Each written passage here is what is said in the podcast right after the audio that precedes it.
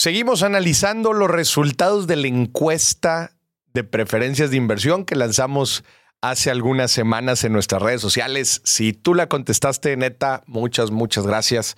Eh, pues toda esta información nos ayuda a entender y a aterrizar con datos muchas de las creencias que se tienen sobre cómo la gente toma decisiones de inversión. Al final de cuentas, si, si digo, si tuviste la encuesta, la, estuvimos platicando en algunas de las galletas anteriores, pero pues al principio tratábamos de eh, analizar a profundidad el perfil de las personas y cómo es que este perfil impacta eh, nuestro, nuestra versión al riesgo, nuestro plazo de inversión, porque pues, bueno, si estás involucrado en el tema de inversiones, entenderás que pues cada activo o cada clase de activos que existen, pues tiene su propio eh, eh, plazo de inversión. No es lo mismo invertir a 7 o 28 días que quizás invertir en bolsa a largo plazo, por ejemplo. Eh, cada, cada activo tiene su propia necesidad de liquidez. Cada activo tiene su propia riesgo involucrado, desde luego. Cada activo tiene su propio rendimiento esperado. Y cada activo requiere también de cierto grado de involucramiento.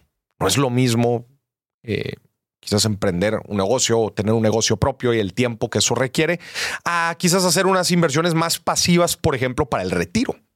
Estamos hablando de activos muy diferentes. Entonces, se vuelve muy interesante cuando tú juntas todos estos activos, ¿verdad? Con sus diferentes características y los tratas de analizar a través de una preferencia, dado cierto perfil de persona. Y lo platicábamos, cierta edad, eh, hombres o mujeres, estado civil.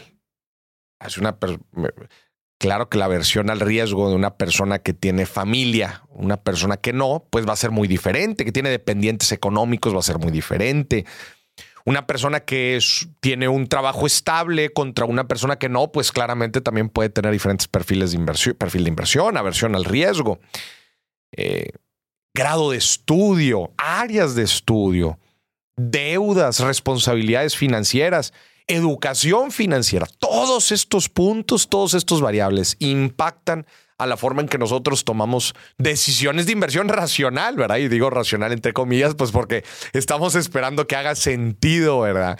Moris, ¿cómo sería una decisión financiera o una decisión de inversión que no te hace sentido? Bueno, voy a poner un ejemplo muy burdo, pero pues imagínate una persona, ¿verdad? Que está quizás en su etapa final profesional, imagínate, está cerca de sus 60 años, eh, tiene responsabilidades, tiene, tiene dependientes económicas.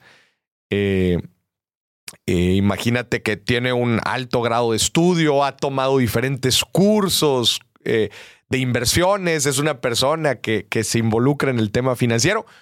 Imagínate que la única inversión que haya hecho son criptomonedas. Imagínate, pues un activo muy riesgoso, muy volátil.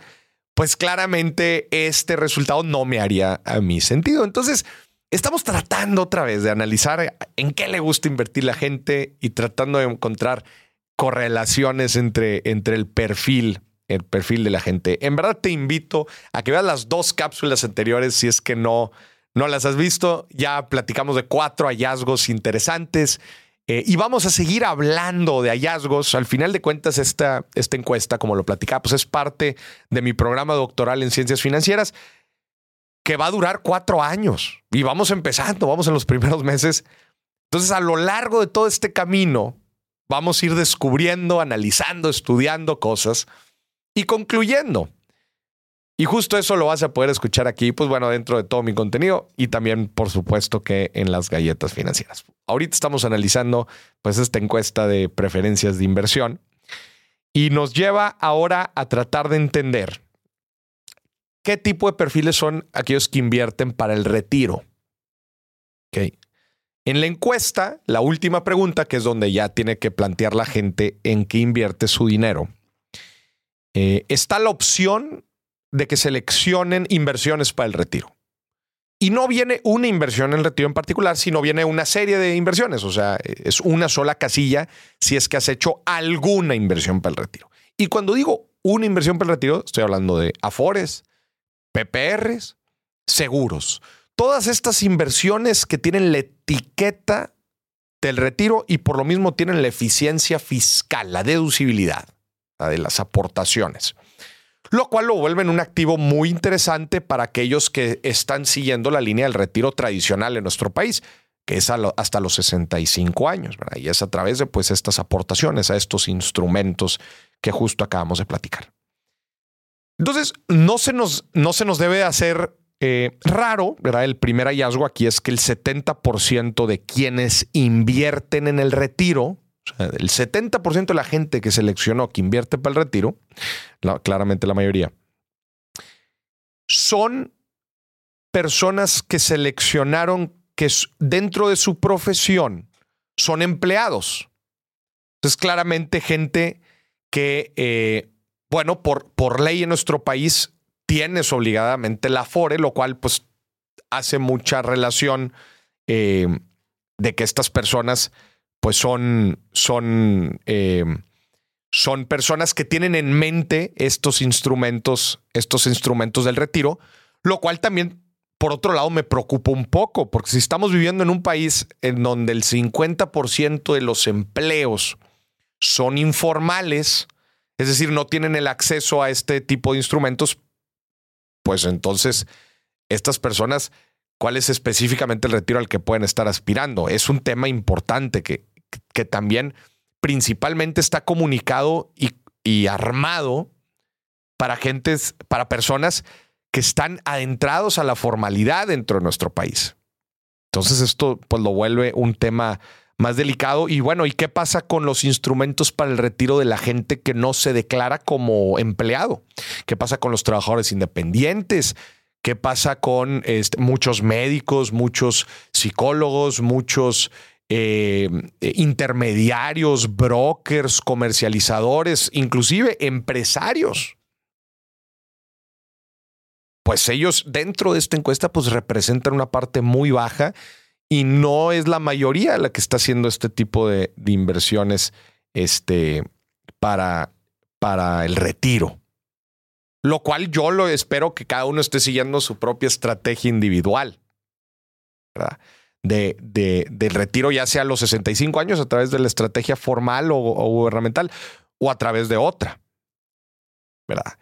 También otro, otra, otro hallazgo interesante es que el 94% de la gente que invierte en el retiro, el 94%, o sea, prácticamente todos los que invierten en el retiro, en instrumentos de retiro, son egresados de universidad o posgrado.